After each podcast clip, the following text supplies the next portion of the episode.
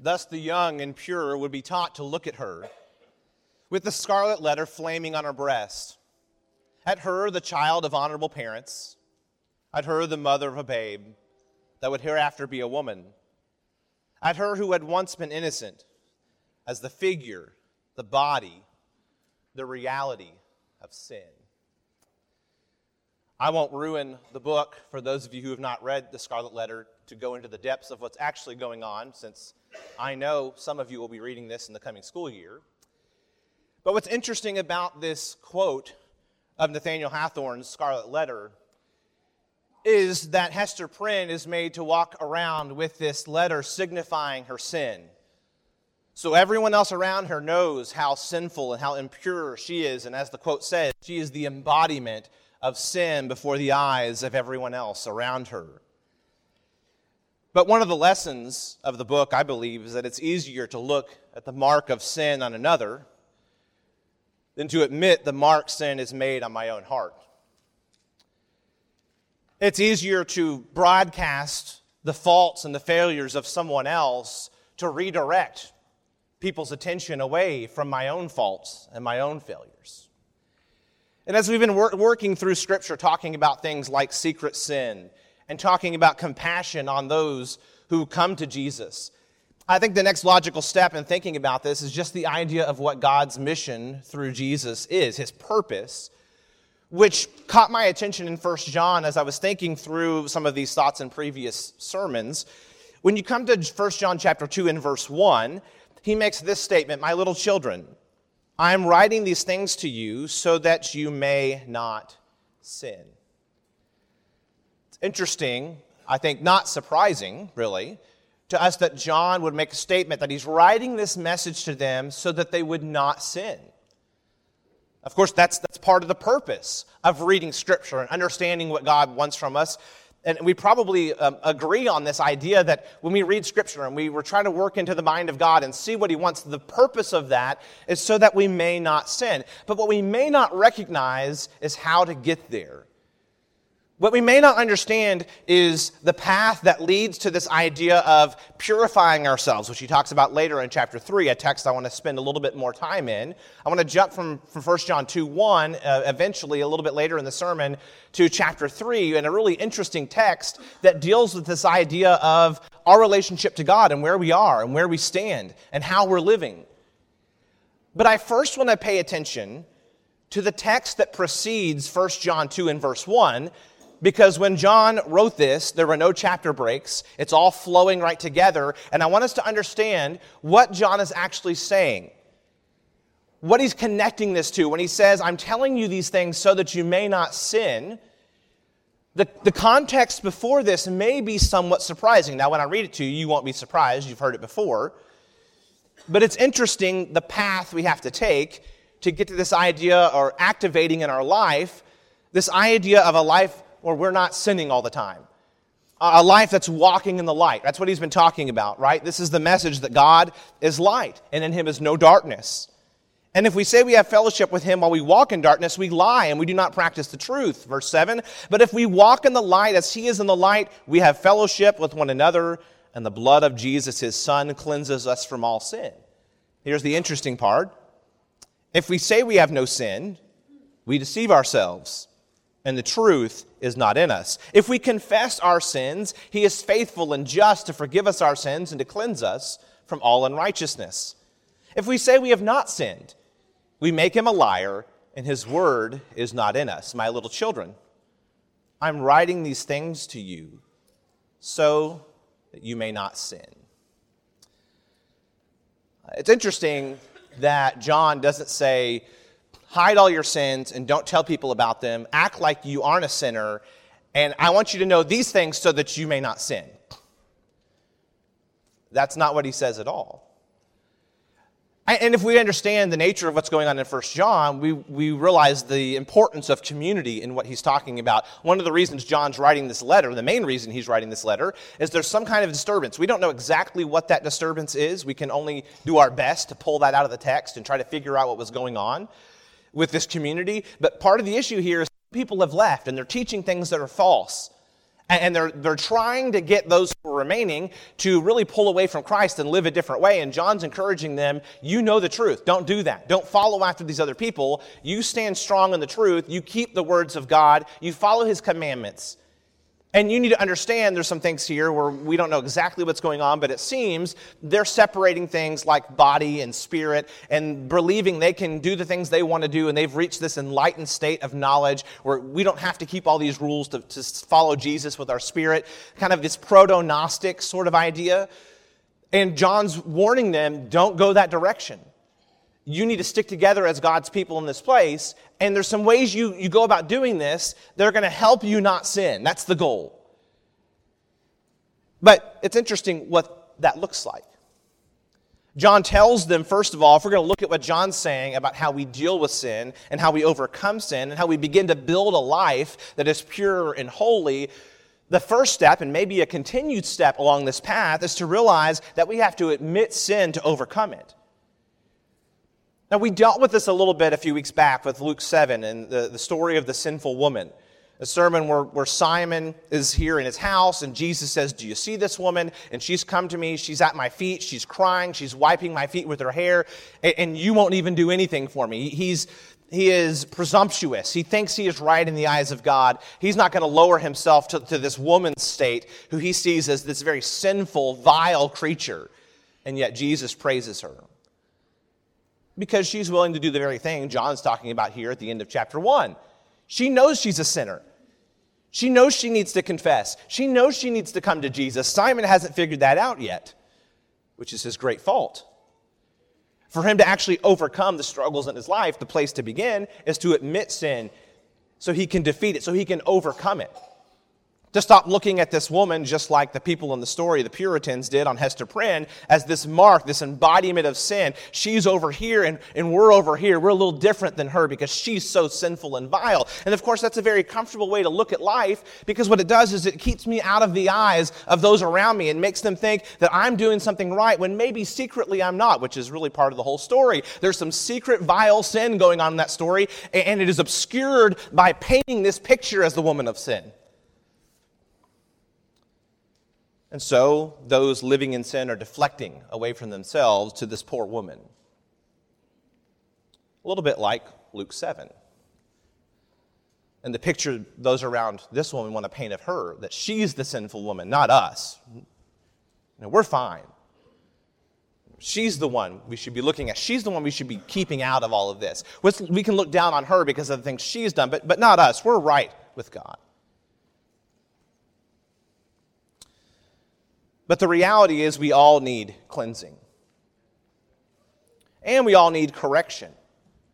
And that's what John's aiming at in the first part of this, this letter. In this section where he's saying, if we say we have no sin, we are deceiving ourselves. And then on the other side of that, if we say we have not sinned, we make him a liar. Right there in the middle, it says, if we confess our sins, he's faithful and just to forgive us and to cleanse us.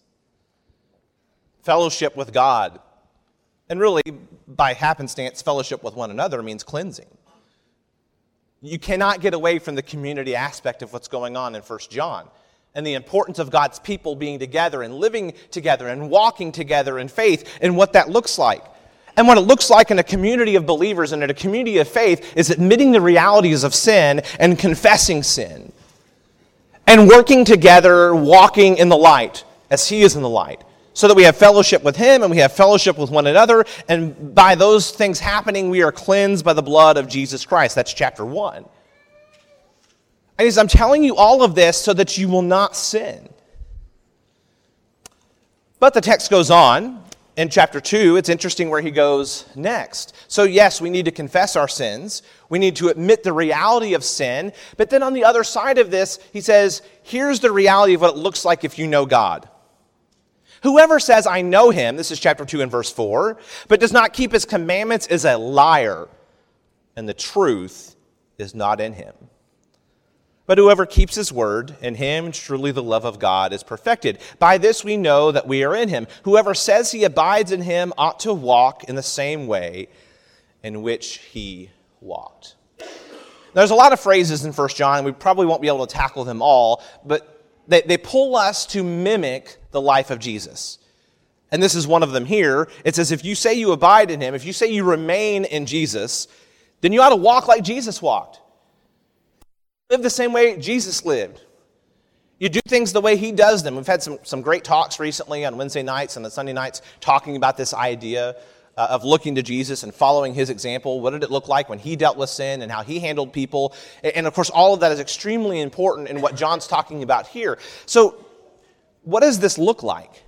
What does it look like to live in alignment with Jesus' purpose? The things that he was trying to accomplish. And this is where I want to jump to 1 John chapter 3 and I want to read the first part of this text, and I want us to work through 1 John 3 in connection to what we've already seen earlier in the text, remembering that loving one another, loving our brothers is a really big focus in 1 John, and this fellowship with God and fellowship is uh, an aspect of John's letter that is, you cannot get away from. And so living in alignment with Jesus looks like this in one sense you love your brothers. Right? He says earlier in, in chapter 2, you your brother, you cannot love God. He's going to say it again later in chapter 4. So this is all interconnected. And the concern is some have left, which he's worried about. He's trying to give them some encouragement to stick together, to love each other, to love God, to follow God's will, to walk in the light, and not get caught up in some of the temptations in the world around them, whatever those may be. Then he says this in chapter 3 See what kind of love the Father has given to us, that we should be called children of God, and so we are. The reason why the world does not know us is that it did not know him. Beloved, we are God's children now. And what we will be has not yet appeared, but we know that when he appears, we shall be like him because we shall see him as he is. And everyone who thus hopes in himself purifies himself as he is pure. Everyone who makes a practice of sinning also practices lawlessness. Sin is lawlessness. You know that he appeared to take away sins, and in him there is no sin. No one who abides in him keeps on sinning. No one who keeps on sinning has either seen him or known him. Little children, let no one deceive you. Whoever practices righteousness is righteous, as he is righteous. Whoever makes a practice of sinning is of the devil, for the devil has been sinning from the beginning. The reason the Son of God appeared was to destroy the works of the devil. No one born of God makes a practice of sinning, for God's seed abides in him, and he cannot keep on sinning because he has been born of God. By this it is evident who are the children of God and who are the children of the devil. Whoever does not practice righteousness is not of God, nor is the one who does not love his brother. Interesting text. I love how John points out the familial relationship first, that we're his children and he loves us.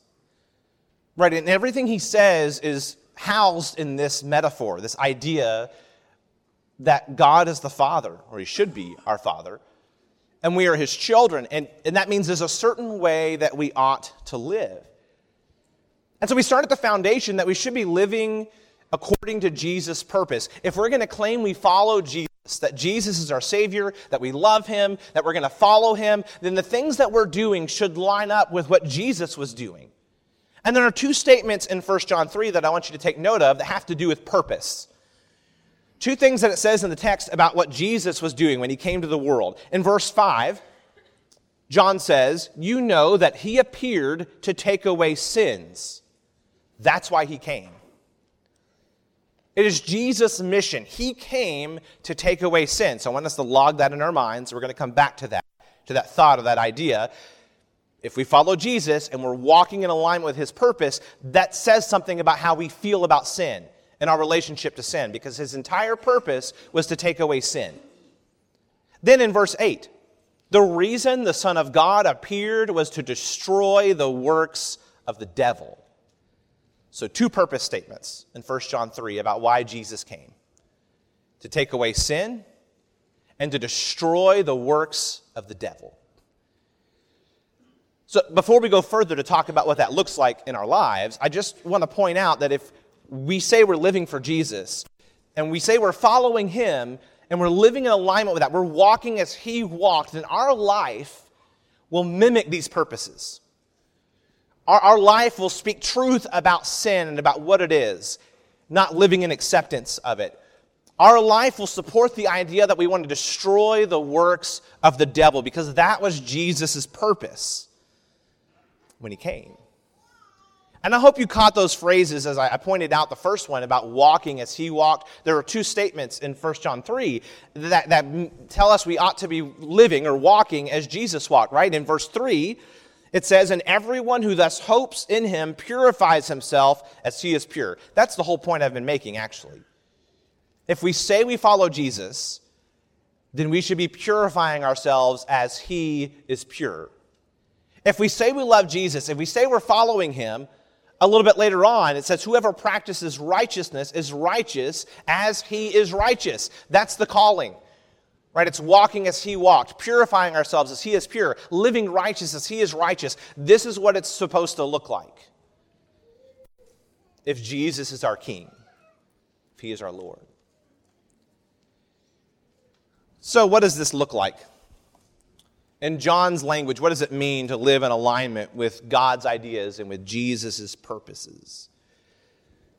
I think it's rather simple in the text. John's not trying to confuse us or make this difficult.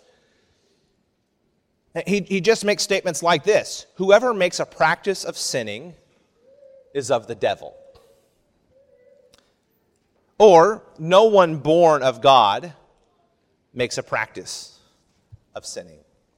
He actually says it a handful of times in the text, if we read through it. And interesting, he points out in Jesus there is no sin, right? So he appeared to take away sin, and in him there is no sin. He's wrote these things to us so that we may not sin, so that in us there would be no sin. It all connects. It all makes sense. This is God's desire for us. He wants us to follow Jesus. He wants to be cleansed by the blood of Jesus so that in us there is no sin, even though we have sin, even though we have sinned, even though we need to confess our sin. The whole mission of all of that is to follow the purpose of Jesus to take away sin and to destroy the works of the devil. When we hide sin, the devil is working in us. We are supporting the purpose of Satan. We are working according to his will. We are following the prince of the power of the air, which works in the sons of disobedience. When we hide our sin and we continue in it, we are walking as Satan walks. And he is a sinner from the beginning, John says. So, a few of these statements in here. In verse 6, it says, No one who abides in him, being Jesus, keeps on sinning.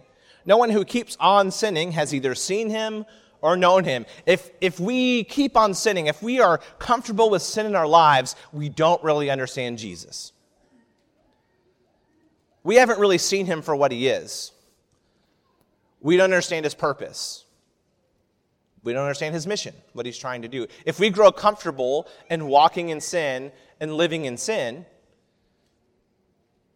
then we don't understand the Jesus John's talking about what John is telling us something has to be done about sin.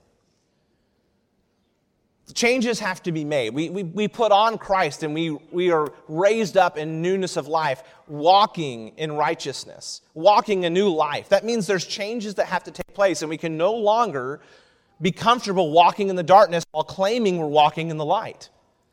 This is what John is saying in 1 John chapter 1. Whoever makes a practice of sinning is of the devil. So he's kind of growing in his seriousness here, and we're going to talk about that phrase in just a minute.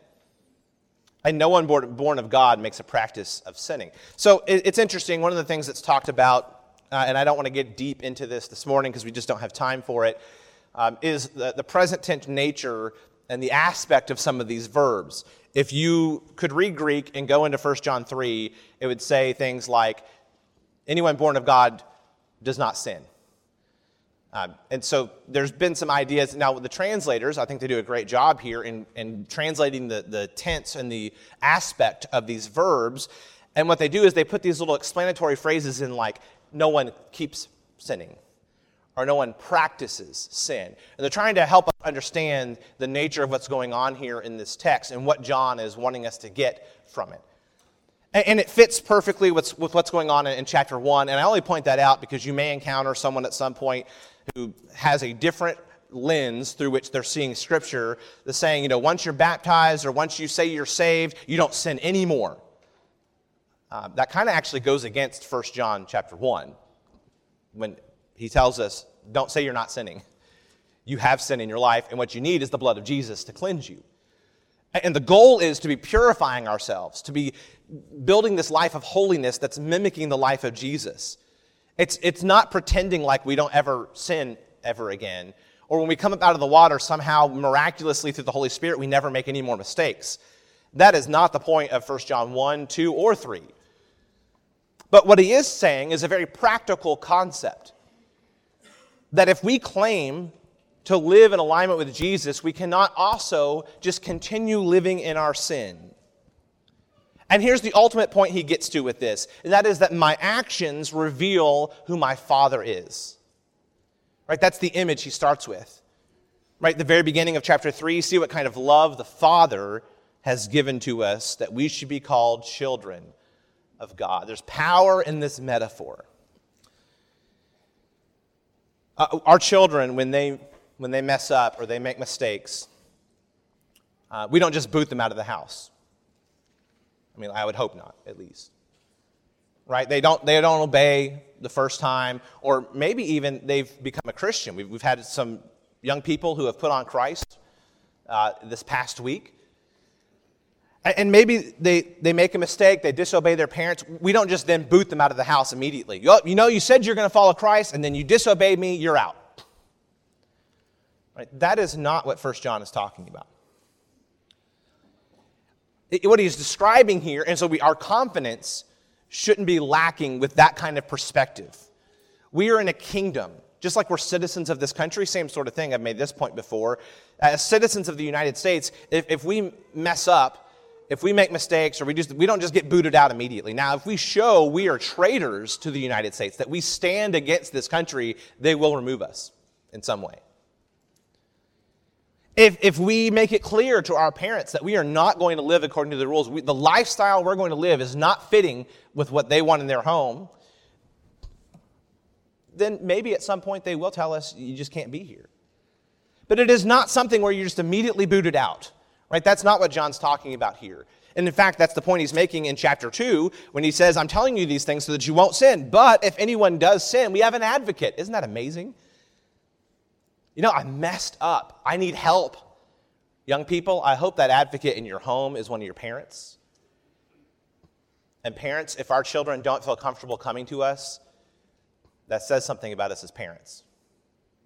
Last week we talked about parenting. We're not talking about that this morning, but we can pull that in. If our children can't come to us when they mess up, that says something about our parenting. We should be leading them to Jesus. Christ is an advocate. He's an advocate to the Father. He stands on our behalf. He knows if our heart is right and we want to walk in the light as He is in the light, He is there for us. And the concept of 1 John 3 is really one of hypocrisy. If I show up to a place like this three times a week, Sunday morning, Sunday night, and Wednesday, and I put on a face and I act like everything is good, but really I'm actually just continuing to live in sin day by day, that's what 1 John 3 is about.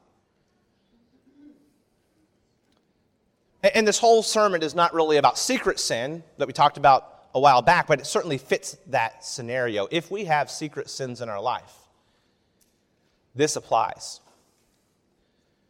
If we are hiding things from our spouse, from our fellow brothers and sisters, if we're trying to pretend like all is well when all is not well, it certainly fits 1 John 3. And our actions, whether done in isolation and by ourselves or in front of other people, speak volumes about who our Father is. We certainly sometimes need help and we need compassion and we need grace and mercy in overcoming sin. That's Luke 7. That's the sinful woman who realizes her state and she comes to Jesus. We certainly need that. I need that. All of you need that. Everyone needs that. We also have to understand the reality of sin, that we cannot continue in it. When, when we have come to Jesus and we have admitted the things that we've done, it's not okay to just say, well, I'm just going to continue on this. The grace of Jesus just covers everything and I have nothing to worry about. So, what does this look like? What does it look like to continue in sin while claiming to be in the light? I would say that's very prominent in our culture. There is first just the idea that has been really uh, propagated for hundreds of years in a variety of ways, that our bodies are evil and we just can't help sinning. But fortunately, Jesus just takes care of it all.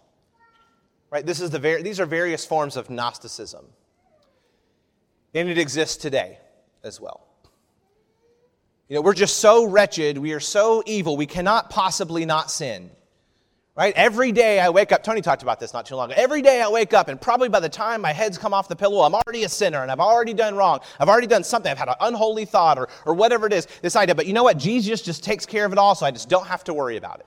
That's what this looks like. I see it among our brethren sometimes. That is not the gospel. That is not what 1 John 3 is talking about.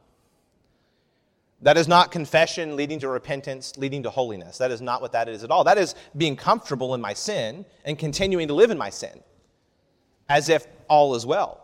It is twisting and perverting a truth, which is that Jesus is our advocate, and when we do sin, we can come to him.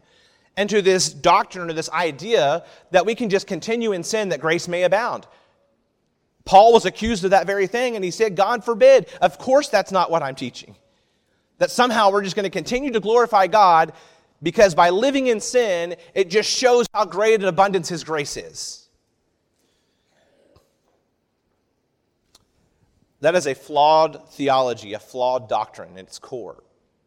And John points that out very clearly. This idea, the sister idea to this Gnostic concept that our sins highlight God's righteousness, that evil only serves to show God's good, so it's not that bad to just keep going in our sin because it just accentuates God's grace. I'm just so filthy and unholy that I can never, ever live a single day without sinning. This is a bunch of garbage, brethren. I hope that we can live a day without sinning. Or else we don't understand 1 John 3. We don't understand this message of keeping the purpose of Jesus Christ. He came to take away sin, not for us to dwell in it. He came to destroy the works of the devil, not to continue on in the works of the devil. And yet, many of these ideas persist. The idea of hiding sin and pretending that it doesn't impact anyone as long as it's just me. You know, I'm the only one who is a part of this. No one else is affected by also a complete lie a justification for continuing on secretly in the things that we know we shouldn't be doing. And yes, then there is the, uh, the stigmatizing of confession, which actually hinders people at times from doing the very thing we talked about at the beginning of the sermon. When we essentially turn those who confess into Hester Prynnes and mark them with a scarlet letter, we hinder the purpose of Jesus and allowing people to say, Yes, I have sinned and I need the blood of Jesus to cleanse me. I need to be in fellowship with God, I need to be in fellowship with all of you, and I need my sins cleansed. And there is certainly an element that sometimes exists in which those kinds of people are stigmatized, they're marginalized, they're pushed aside, right, for the very reason that Hester Prynne was in the Scarlet Letter. Keep a distance from the unholy one, right? Then people might think I am not holy. People might, might realize I have sinned, so we want to mark her and keep her off to the side and act like, oh, surely I'm not like that. But our actions reveal who our true Father is. So the lesson is we have to change. That's what John wants us to understand. Christ is our advocate doesn't mean we just keep living in sin, that we just keep our secrets, we keep living the way that we've been living in the past, and that magically the blood of Jesus will just keep cleansing us repeatedly over and over again with no effort on our part to actually change anything. That is not the message of 1 John. It's actually just the opposite that God is light, and in him is no darkness. And if we say we walk in the light, when we walk in darkness, we lie. And the truth is not in us. We have an advocate. That's the message of the gospel. Despite the evils in my life and the things I've done wrong, there's a way out. There's a plan. Right? Young people, it's kind of like when you know you've done something wrong, but you trust that your parents have a solution. If you don't, you won't come to them. But if you do, knowing how badly you've messed up, you will still come to them and say, I'm really messed up. And I need you. That's what it means for Jesus to be the advocate in a much bigger way. He is the propitiation for our sins. We come to him and we fall at his feet, just like that woman in Luke 7, and we say, I need you. You are the answer. And realizing that we've sinned, we confess those sins and we make those things right. And he is just to forgive us our sins and cleanse us from all unrighteousness. So not only do we have fellowship with him, but we have fellowship with everyone else who has done the same. We are all in the same boat. And then what he wants from us, as he shows us in 1 John chapter 3, is that we don't continue in sin. We don't just find comfort in living in our sin. No, just the opposite. Everyone who has hope has hope in Jesus Christ. If you have hope in Jesus Christ, this is the message. You purify yourself, John says, as he is pure. So, whatever sins I'm struggling with, whatever sins you're struggling with, we aren't happy about those. We aren't comfortable. But we are in a journey, we're on a process to remove those things from our lives in an effort to be more like Jesus Christ and to be righteous as he is righteous. C.S. Lewis said, We have a strange illusion that mere time cancels sin. Time does not cancel your sin. He goes on to say, Only the blood of Jesus Christ can do that. And that's the calling this morning. Will you come not for time to wipe away your sin, but for the blood of Jesus to cleanse you from all unrighteousness and to begin walking as he walked? Can we help you this morning? Why don't you come as we stand and we sing together?